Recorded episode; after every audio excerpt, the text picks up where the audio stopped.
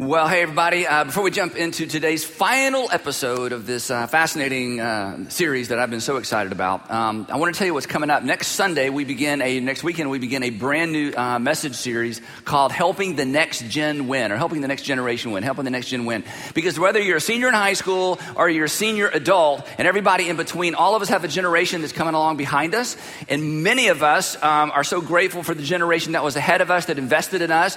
And our whole church model is built around around helping the next generation win. So we thought we would talk about it for the next few weeks. So we start that next week, and there's something for all of us. And what we're going to discover together is that when you help the next gen win, you win as well. Uh, we're going to have three special guests during this five part series. On one of them is Dave Ramsey. On October the 9th, Dave's going to be here. So if you have friends who are Dave Ramsey fans but may not be church fans, this might be a good opportunity to invite them to your local church because Dave will be with us talking about how to help the next generation win. No surprise here financially. So it's going to be a lot of fun for these next five weeks. So that begins next Sunday. It's going to be a whole lot of fun. Now today uh, we do wrap up this series, Who Needs God? And if you are, this is the first time you've joined us online or on television, the first time you've joined us at one of our churches around the country, um, you are literally coming in on the end of a conversation. And if you've ever come in on the end of a conversation, you find yourself saying, hey, wait, wait, wait, wait, what, what are we talking about? So if you go to who needs God.com, who needs God.com, who needs God.com, all of these messages will be up there, including today's installment we would really, really appreciate it if you're interested if you'd want to catch up with the conversation because it will certainly make today a lot more make a lot more sense. In fact our message series are really like one sermon spread out over three four six weeks. And so um, you know we start light and we end heavy. And today i'm super excited about what we're going to talk about as we um, land the plane. Now um, the other thing i got to say too is i'm so grateful for our church because um, i have gotten more criticism from this series than any series i've ever done.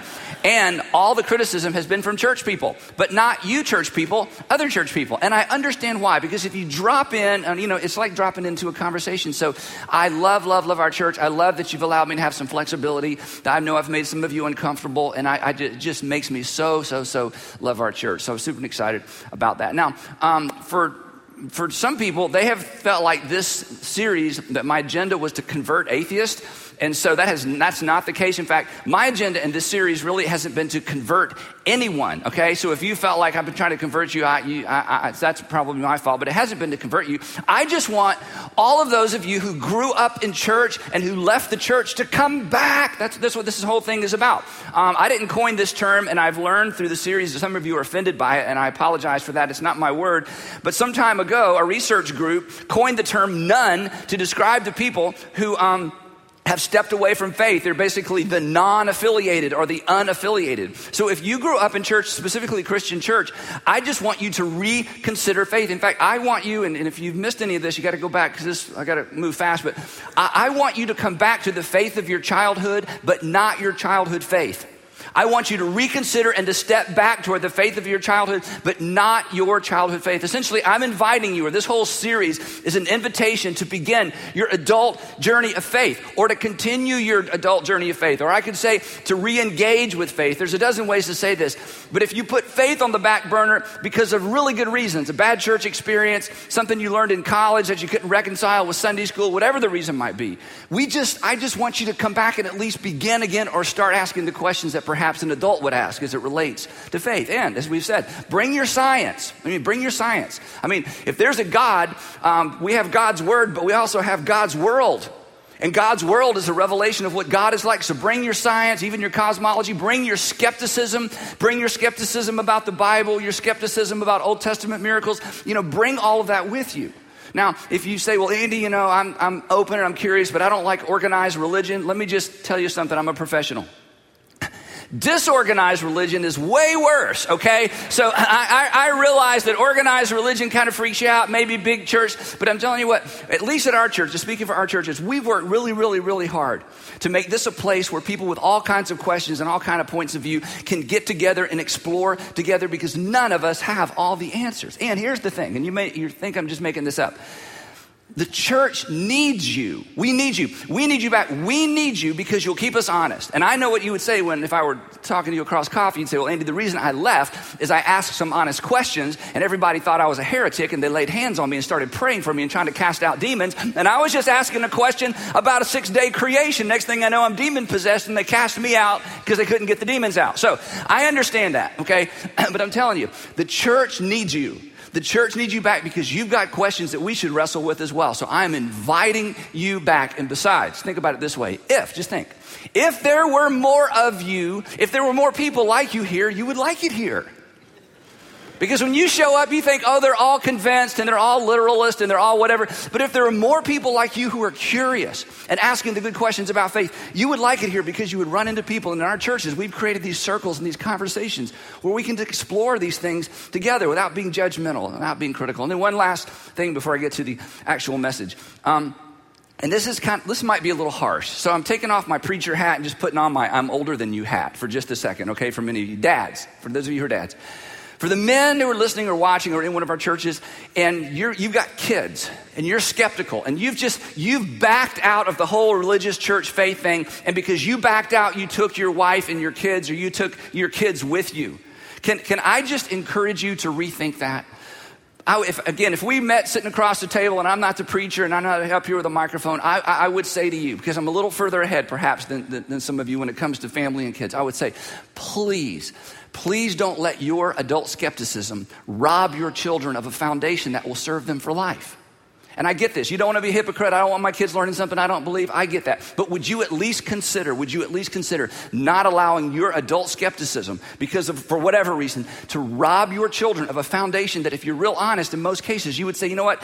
I don't believe everything I learned in Sunday school. I don't believe everything I learned in church, but it did lay a foundation for me that I, again, I can't even describe it, but there was just, there was something good in the foundation the church laid for me. Don't rob your kids of that as you wrestle with questions that you may never have answers to. So essentially, we just want everybody to take a step because everybody can take a step. Read something, listen to something, watch something. Um, we have this fabulous environment in all of our churches called Starting Point, where we just a- ask and answer questions and do our best to answer questions. And when we don't have an answer, we say, We don't know, you know, we don't know. But at least, you know, do something. And at our churches, and I can't speak for all churches, in fact, this is one of those things that makes people outside of our churches kind of look at us funny. But at our churches, and I, and I mean, and we've been doing this for years. This isn't something new. At our churches, you can belong before you believe. And by when I say belong, I mean you can come and get involved. And you can get in circles. And in fact, you can even serve in some capacity before you believe everything we believe. We, we just think the circle is really big. And the reason we, we are this way and the reason we've embraced this idea is because when Jesus was on the planet, he invited people to follow him who did not believe. In fact, his followers were worse than any of us. They believed, then they didn't believe, then they didn't know what to believe, and then they believed, and then they changed the world. So if you have ever believed, stop believing, and you're reconsidering it, you're in. You, you, fit the deci- you fit the description or the criteria for somebody who followed Jesus in the first century. So, as his body, we dare not say, you can't belong until you believe. If Jesus had started that way, no one would have followed him because it takes time and we have questions and there are things that we have to explore. And curiosity is a powerful, powerful thing that I think, my opinion, that God gave us the ability to engage in. So we want to invite you to step back into the pool, to begin following Jesus, not following a church, following Jesus, understanding that you may not understand everything. None of us will. But please, please, please, please, please, please don't discard what's undeniable for something that currently is unexplainable. And, and please don't throw out everything because something threw you off when you were younger. We want to invite you back in. And then there's one last thing. And this is where I want to spend the rest of our time together as we land the plane and wrap up this series. So, as we wrap up this whole conversation about who needs God, I want to ask those of you who have stepped away from faith, maybe you've not stepped into atheism, maybe you have, but you just kind of stepped away from the whole thing. I want to ask you to do something that's very, very difficult. And when I say difficult, I don't, I don't mean it's difficult for you as opposed to other people, it's difficult for all of us. But because you're the target audience, I, I want to ask you if you would be honest with yourself. And this is hard. And I know it's hard because it's hard for me. Just my experience. Whenever I look in the mirror and I'm super honest with myself, I always end up with a homework assignment. When I'm honest with myself, I have to walk away, and generally there's someone I have to apologize to. When I'm absolutely honest with myself, there's something I have to admit that I don't want to admit. There's something I have to own up to that I don't want to own, own up to. When I'm really honest with myself, oftentimes I have to humble myself, and humility does not come natural to do any of us, possibly. But here's something we've all learned as adults, and it's simply this that self deception, when we, you know, you deceive other people, it's one thing, but self deception always takes us in a bad direction. If you are not honest with yourself, you cannot get to where you need to be. If you are not honest with yourself, you are stuck. If you're not honest with yourself, it's a lid to growth. And, and here's, here's how we all know this. I mean, think about how different your growing up family, your growing up life would have been if your dad had been honest with himself or your mom had been honest with herself. But instead, they played games and they hid and they made excuses and they wouldn't take responsibility. For some of you, your family growing up experience would be completely different if somebody could have ha- would have had the ability, somebody would have encouraged them to just come on, face up to what you know is true. In fact, some of you who are divorced, you you'd still be married if either you or your spouse had had the courage to look in the mirror and say, "I'm the one with the problem. This really is my issue." I'm the one to blame. I need to quit making excuses and take responsibility for my life. So, for the next few minutes, I just want to challenge those of you who have stepped away from faith to do what all of us have to do at some point in some arena of life. And that is, and it's difficult to be extremely honest with yourself. Now, that may come across insulting. I don't mean for it to be. So just track with me, and maybe this will make sense as we go, go along. So, what in the world does that have to do with anything? Okay, Andy, you want me to be honest with myself? What does that have to do with the fact that I have stepped away from faith? Three quotes and a question. Three quotes and a question. One of the books I read in preparation for this series was a book um, called Mind and Cosmos, Mind and Cosmos by Thomas Nagel. Um, Thomas Nagel is a professor at New York University. He teaches philosophy and law. Um, this is a pretty safe title, Mind and Cosmos, but the subtitle is just, just created havoc in the scientific community. Here's the, let me read you the subtitle. Why the materialist neo Darwinian concept, conception of nature is almost certainly false. This is the subtitle. I mean, this sounds like a thesis statement. Why the materialist neo Darwinian conception of nature is almost certainly false. And in this book, um, he's an atheist. Um, Thomas Nagel's an atheist. But in this book, he argues, and these are my words, not his, that essentially in the atheist community, um, and, in, and for the most part in the scientific community, the scientists have done the same thing they accuse religious people of doing. They accuse religious people of having a God of the gaps. Anytime we can't explain something, we say, say, God did it, God did it, God did it. He says essentially the scientific community is doing the same thing.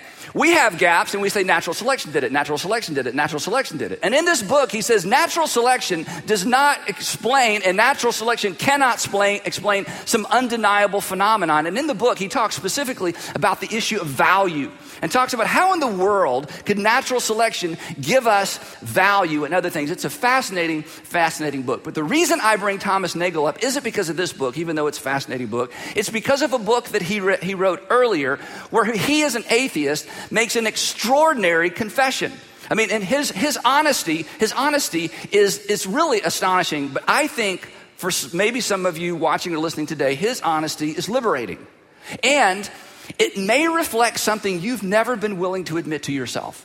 Because I want you to just be honest with yourself. And his honesty, I think, perhaps may give some of us permission to be honest with ourselves at a level we've never explored or been willing to admit before. Here's what he wrote. He says this in his book, The Last Word I want atheism to be true. I just I haven't just come to the conclusion based on the data. It's bigger and bolder than that. I want atheism to be true and made and I'm made uneasy by the fact that some of the most intelligent and well-informed people I know are religious believers. It, it bothers me that there are thinking people who are believers because I want atheism to be true. This is an extraordinary admission. He goes on, he says this. It isn't just that I don't believe in God and naturally hope that I'm right in my belief. It's that I hope there is no God. I don't want there to be a God. I don't want the universe to be like that. Now, that's extraordinary. And for some of you, you may have never given yourself permission to acknowledge this because you're smart enough to know that if you acknowledge this, you have just cracked open the door to something that is terrifying. In fact, if you crack open the door to this thought, it opens the door to, to, something that you're smart enough to know. If I open that door, I'm not sure I'll ever close it again. Because you're smart enough to know there is a big difference, and there is an important difference between I don't believe it and I don't want to believe it. See, I don't believe it is, you know, I used to believe it, and then something happened, and I woke up one day and I realized I just don't believe it. I don't believe it is, you know, something I, I, used to believe it and I went to school and I learned some things that I couldn't reconcile with faith. And I realized as a sophomore or junior in college, or I realized when I got out of my family little bubble of religion, I got outside of it and I, I just realized it's not that I don't want to believe it, I just, I just don't believe it. I mean, that's one thing. I don't want to believe it is something entirely different. I don't want to believe it has to do with will. I don't want to believe it has to do with, I don't want to believe it because. I don't want to believe it because. I don't believe it because versus I don't want to believe it because. Two very different things. So here's a question as we explore this very uncomfortable topic. Did you lose faith over something that happened to you or that you read? Did you lose faith or did you step back because the information just wasn't there? It was just too it was too elementary. You kept getting Sunday school answers. You kept getting, you know, faith-based answers to your fact-based questions. Is that why you stepped away? Or I'm prying a little bit, meddling a little bit, or did you decide to stop believing because faith got to be inconvenient? Did you decide to stop believing because faith became inconvenient. And then after you decided to stop believing, you realize stop believing something isn't an argument, so I need to go develop some support for my unbelief. In other words, did your decision to stop believing precede the data you've collected to support your unbelief? Belief. Because if the issue is, I just don't believe, you know, I used to believe, I don't believe, or, you know, I'm sort of ambivalent, I've never believed, but hey, you know, then there's information. I mean, you can get questions answered. There's all kinds of things to explore. There are all kinds of books that are contrary to perhaps what you've always believed. That's one thing. If you, you know, if you want God to exist, seek answers. You'll find answers. But here's the tough one. And here's where I want you to be honest with yourself and don't go anywhere. If your departure from faith was around will and want, if your departure from faith was around, I just don't want it to be true, I don't want to have to do something I don't want to do, if your departure from faith was around will and want, information will never suffice. This is why people who argue with you, their arguments just bounce off. Blaise Pascal, 17th century mathematician, physicist, philosopher. I think he died at like 39. You know, he was a child prodigy. His father homeschooled him. He, he's made some extraordinary statements. Here's one. Look at this. He says this People almost invariably arrive at their beliefs not on the basis of proof. People almost invariably arrive at their beliefs not on the basis of proof, but on the basis of what they find attractive. Are we not all guilty of this? Of course we are. And, and here's why. Because very few of us, and maybe none of us, I don't know, you may be the exception, very few of us are on a truth quest. We don't wake up every day saying, I just, I just want to know the truth. I'm willing to abandon all my presuppositions. I'm willing to abandon my entire worldview if only I could know the truth. If you wake up like that every day, I'd like to meet you, but I don't know how much time I want to spend with you. Okay, that's just that's just a very unusual thing. We're not on a truth quest. We are on a happiness quest. I want to be happy. Give me a worldview, give me a set of values, give me a way of thinking that makes me happy. And if that worldview and that set of values doesn't make me happy anymore, I'm all about changing my worldview and my set of values because I'm not in, I'm not on a truth quest. I'm going to be nice to know what the truth is and believe the truth. But at the end of the day, I just want to be happy.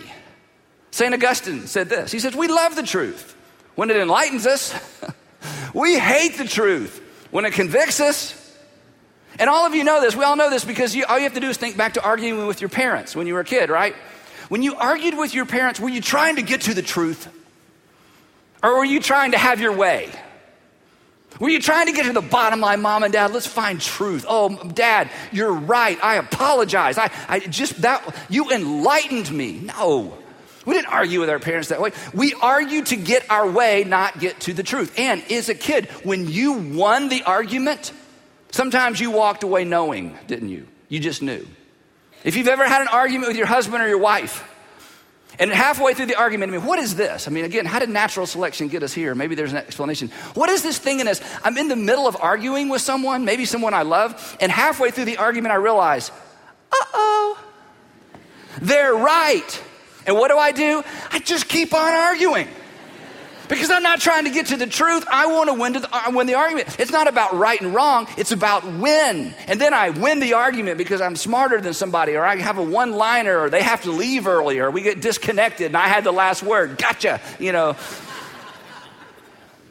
But when the conversation's over, when the argument's over, we know. We know. We won the argument. We had more facts. We had more leverage. We were better with words.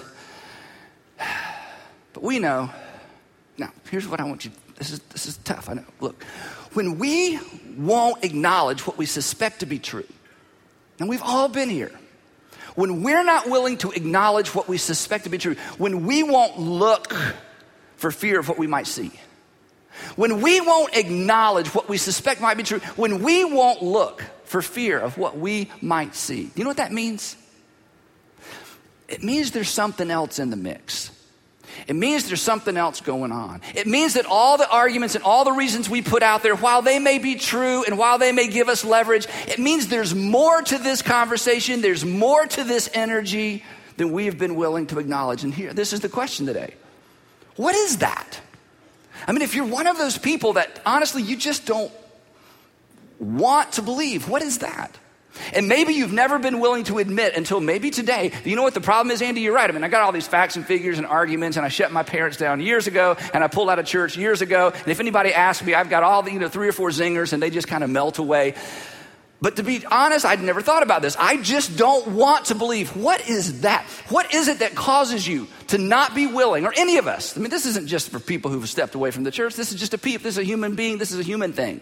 What is it in us that won't acknowledge what we suspect to be true or cause us not to look when we're afraid of what we might see? I think all of us, but today I'm talking to those of you who stepped away from faith, all of us need to know the answer to that question. So, at the risk of ruining the series right here at the end, and at the risk of offending you, which I certainly don't want to do, could it be, just could it be, could it be the reason, the real reason that you stepped away from faith isn't perhaps the reasons that you give? Isn't perhaps you're presenting facts and arguments? Could it be one of these three things? Just could it be? Could it be that if there's God, you're guilty? Could it be the things in your past, in some cases, they are so big and they're so bold and they're so embarrassing. And, I, even though you don't like to use this word, and even though you have almost escaped this emotion and escaped this feeling, that when you bring those things front and center, you are actually, it's an old school word, you actually feel ashamed. You're actually embarrassed and you try to keep those things locked away and you've labeled them, you've used the cultural label for all those things. You say, well, when I was younger in the past, I made some mistakes. But here's what you know. I'm just asking you to, to, to um, you know, crack the door open. It's scary, it's terrifying. I completely get that. Is it possible that you know if I crack the door on the fact that it's not just mistakes, it's bigger than that, that it moves me and it transitions me from mistakes to the fact that maybe I have sinned. That maybe this is just bigger than I made some mistakes because here's the deal. Come on. Your biggest mistakes, you are not alone. Your biggest mistakes, you hurt other people. Your biggest mistakes, you owe somebody some somethings. You owe some things that you can't ever pay back. You cannot give her back those first few years. You cannot give your kids back what it was you took from them because you were doing whatever it was you were doing. There are some things that you cannot reconcile, you cannot make right. And of course, I understand this is culture. We just, you know, if we just, we made some mistakes, but you know as well as I do, whatever it is, the residual, the aftermath, the shrapnel, the wake of those decisions, it follows you around. It's like it just hovers there constantly. And if I crack the door open on the fact that maybe there's God, oh my gosh, so what, what I have almost convinced myself of, well, nobody's perfect and everybody's human, I've just made some mistakes, suddenly that just gets bigger. And I'm going to feel something that honestly, Andy, if I were to be honest, I don't want to feel that. And, uh, I, and here's why I know that. I've talked, I mean, I'm a pastor, I've been doing this a long time. I've talked to so many people who, I, when they finally pulled the lid off of all that stuff, It scared them to death. They finally admitted, you know what? The reason I refused to look, the reason I refused to believe is I knew that once I believed what I had reduced to a few mistakes in my past, it would come back and it would be so big and so bold, it terrifies me. But honestly, I can't seem to shake it. And once they take the lid off and face it and acknowledge it for what it is, they make progress. Maybe that's your story. The other one is this if God, I'm accountable.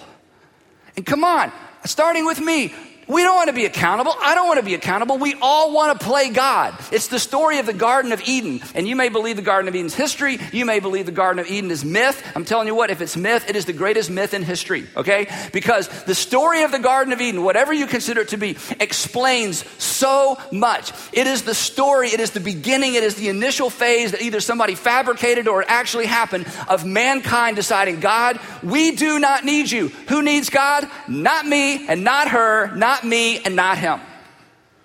And in the Garden of Eden, and in all of our lives, forget the Garden of Eden, forget the book of Genesis, in all of our life, it plays out with the illusion of autonomy. That somehow I will be my own person, I can do what I want to do, I can make my own choices. Which always, always, always, always leads to regret. Because unaccountable people make regretful decisions. Unaccountable, I'll do it my way. Nobody needs to tell me what to do. I can handle it. I can manage the outcome. I can manage the consequences. Unaccountable people always make regretful decisions. Then you get two autonomous people and you put them in a marriage. Two autonomous people eventually have unresolvable conflict. But the problem is, and I get this, if you are, if you begin to turn in the direction of, if you begin to step back toward, if you admit God, then you've got to submit to God. Because you know, if there is a God who's going to hold you accountable, suddenly you are accountable. And I don't want to submit. You don't want to submit. Nobody wants to submit. Here's the question where did that come from? Why is it? Come on, come on. Why do we resist the things that are good for us?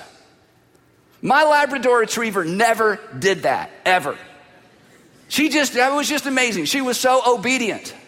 What is it in you? Come on, what is it in me that we resist the things that are good for us? But I understand this to admit God means you got to submit to God. So we live, come on, isn't this true? We live loud, busy lives until life gets our attention. And third thing, maybe this is you, maybe not, maybe this is your thing. If God, I'm. If God, then I've been wrong. Now, come on, come on, come on. Just play along with me. You don't have to do anything. There's not going to be an altar call, no bid for your soul. Okay, just play along. Look. What is pride? What is that in you and in me? You cannot deny it. I mean, I've never even met you. I know this about you because you can assume it about me. What is it in us that won't admit what we know is true. What is in us? Come on, guys, we are the worst. What is it in us? We know in our minds we're wrong. We know in our hearts we're wrong. We got, you know, plenty of background and history to know we're wrong. But when it comes right down to looking somebody in the eye and saying, I was wrong, what makes that so difficult? You need to have an answer to that question. Because that's something you deal with all the time. And the problem with acknowledging God is, especially if you've been away for a while, it's like, I was wrong. But humility, come on, everybody knows this. Humility is always the way forward. Humility, you know this. I don't know why we resist it. Humility always makes you bigger. Humility always makes you wiser. Humility always makes you smarter because humility makes you open to new information. I've been wrong is the most direct route to discovering what is right. But we resist that. So maybe this is, maybe I've touched on, maybe I've danced around, maybe this is like when this is going to be over, maybe this is, are you kidding? You know, you're not going to, I know what you're doing there, Andy. I, I know what you're up to. I know what you're doing. I understand that. But could it be if God, I'm guilty, I'm accountable, I'm wrong, and Andy, I don't want to be guilty, accountable, or wrong, so I'm just going to stick with my arguments and keep God at bay. Now, look up here. We're going to wrap this up. These aren't arguments for or against anything. These are just responses. The resistance that you put out, the resistance and the reluctance to acknowledge God, it's not an argument. It's just a response. It explains why you've developed your arsenal of arguments because you are wise enough to know simply saying, Well, I don't want to feel guilty, I don't want to be accountable, and I don't want to be wrong. That's not an argument for anything. So consequently, we have to scramble around and come up with some arguments because this is simply a response. But for some of you, if you're honest, and this is the tough one, but be honest. Don't you have to be honest with me, just yourself. Isn't it true that your arguments against God came after your decision not to want God? Isn't it true your intellectual arguments against the existence of God or the Bible or the, you know, whatever your thing is, isn't it true that was not first? That came second. After an initial season or period or event where you decided, I don't want God. But not wanting God is not an argument, it is a response. I need some reasons to support my decision. It explains why you have developed your arsenal of arguments because you did not want God to be. Now, still with me? This brings us to the good news. In fact, it's not just good news, it's like ridiculously good news. Okay, don't miss this. If you've been doing something at home, you know, shopping, whatever, just, just give me 30 seconds, okay? Look up here. When we acknowledge, this is huge, when we acknowledge that the issue is our resistance, not God's existence, when we are willing to acknowledge the real issue is my resistance, not God's existence. When we're willing to be honest with ourselves and say, okay, it terrifies me. I'm not necessarily going to do anything with it, but you know what? Okay, Andy, I'm, you know, nobody's going to know but me, but it's true. The real issue for me is not God's existence. The real issue for me is my personal resistance. When you get there, if you will just take that baby step, you have stepped into the middle of an epic narrative. The epic narrative of God pursuing a relationship with a rebel race that broke relationship with God. And I'll tell you why this is great news. Because once you are willing to admit this isn't about God's existence, this isn't actually about science, this is about my personal resistance. Once you are willing to do that, you step into the stream of humanity that has struggled with submission to God since the very beginning of time. You are exactly where you need to be because if Jesus was correct, and there's lots of evidence to say that Jesus was correct. And specifically, if Jesus was correct about God, if God, there's forgiveness that your rebellion, your sin, your mistakes become, you know this, come on, you grew up in church, most of you, your, your sin, your mistakes, whatever you call them, they become the platform for God to demonstrate his love for you. In fact, the Apostle Paul said it perfectly, and there's a word in this phrase that, that, that we miss sometimes, but it's like the big word. Paul said this He says, For God demonstrates demonstrates, demonstrates, didn't just say it, for God demonstrates his own love for us in, in this while we were still mistakers. Mm. While we were still nobody's perfecting. While we were, well, everybody, while we were still, I did it on purpose. Okay, I, I admit it. I did it on purpose. I knew it would hurt her. I did it on purpose. I knew this wasn't the right thing to do. I knew I would have regret. I did it on purpose. Come on. You know that about you. I know that about me. Let's be honest. While we were still sinners, Christ died for us.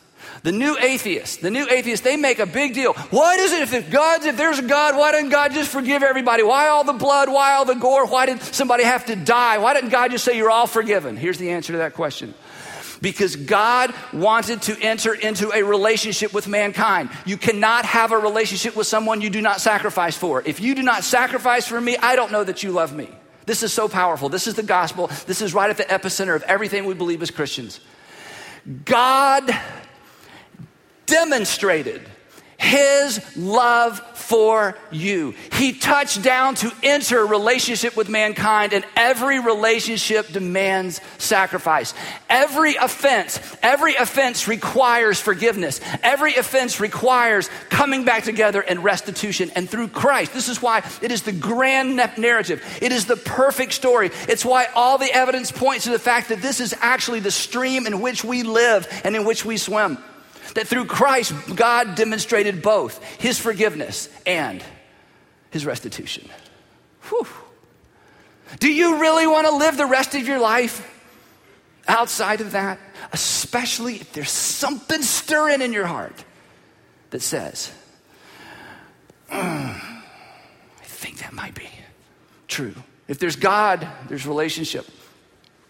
To resist, come on. To resist, resist accountability to God, which we all resist. To resist accountability to God is to resist relationship with God.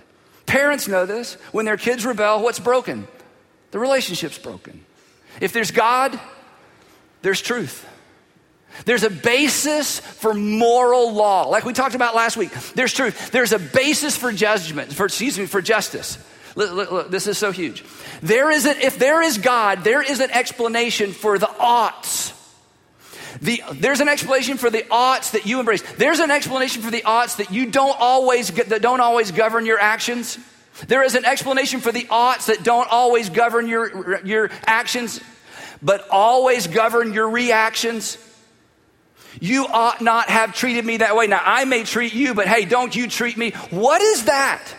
What is the big grand ought of how you know people, other people ought to treat you, and you know how you ought to treat them, but you don't even do what you ought to do, but you are quick to be angry when they don't do what they ought to do? What is that? If God, there's truth, there's morality, there's a basis for justice, there is a basis for the law of nature, the law in your heart that you respond to every single day. If God, there's forgiveness, there's a relationship, and there's truth. So if the question was, who wants God? At some point, none of us. But if the question is, who needs God? As it turns out, all of us. Now, you may not know this, but Jesus had brothers and sisters. Brothers and sisters, in fact, the New Testament gives us the names of some of his brothers. He had a famous brother named James. And all in the New Testament is so interesting because we're told that people thought that Jesus' family, his brothers and sisters, thought that Jesus was crazy. This was documented. Who documented that? It's like, can we just take that out? Nope, that's what happened. We're putting it in there. They thought he was crazy. His family thought he was crazy. After the resurrection, they changed their mind. Because that's what you do after a resurrection. You go, Oh, I was wrong, okay? Because I saw you die. We left flowers outside the big round stone, and here we are having a conversation. So, James, J- Jesus' brother, changes his mind, and here he admits, he acknowledged he was wrong. This is powerful. And he did, this is amazing. And James, the brother of Jesus, submitted, there's our awful word, submitted to his brother as his Lord. And he received forgiveness for his vocal and public non-following of Jesus. He, he, you know, he got he asked for forgiveness for you know rejecting Jesus when Jesus was doing all of his ministry. In the year 62, the year 62, um, the high priest Ananias did an illegal thing. I don't know you're not interested in this, but he called together the Sanhedrin illegally and he tried James, the brother of Jesus, for blasphemy. And James, the brother of Jesus, was stoned to death because of his faith in his brother. Before he died, he wrote a letter. And that valuable, valuable, powerful letter was very important to the local church in the first century. So they made copies, and they made copies, and they made copies. And that letter is in our New Testament. It's called, because they weren't very creative in titling things, James. In his letter, he says something that I think lands the plane for us in our entire conversation. Here's what James, the brother of Jesus, who was stoned to death because of his faith in his brother, here's what he says. He says, Come near to God, and God, He, God, will come near to you. Now, realizing, we don't know what's going through James's mind, but realizing and maybe remembering how difficult it is to acknowledge you're wrong. Remembering and realizing, oh, I remember the day when it's like, oh my gosh, I had all those years to support my brother and I just turned my back on him and people would tell me about miracles and I'm like, that didn't really happen. I had all my arguments. And he realizes that this is not an easy thing, draw near to God when you have drawn away from God. So the next thing he says is, and you need to address the things that had held you back. And he says this this is his language that we don't relate to necessarily. He says, Come near to God and he will come near to you. Wash your hands, you sinners. You know what that means? This is figurative language for admit it, admit it, admit it, acknowledge it. It wasn't just a mistake. You did it on purpose and you knew there would be consequence. Wash your hands, you sinners. You knew, you knew, you knew. And purify your hearts, you double minded. And with this phrase, again, that's so offensive to us, essentially what he's saying is this is quit playing games. Come on. Acknowledge what you know is true. Look over there even though you're afraid. Acknowledge what you know in your heart is true, and then look at the thing that you're afraid to look at because of what it might demand of you. Be honest with yourself. And don't hide behind facts. Facts are facts. But there's no reason to hide from God behind facts about His world. And then the toughest one of all. And humble yourselves before the Lord. This is how you draw near. This is how you draw near to anyone. Humble yourselves before the Lord. And then he tells us how, regardless of what you've done and how long you've been away, how your heavenly Father will respond. Humble yourself before the Lord, and he will lift you up.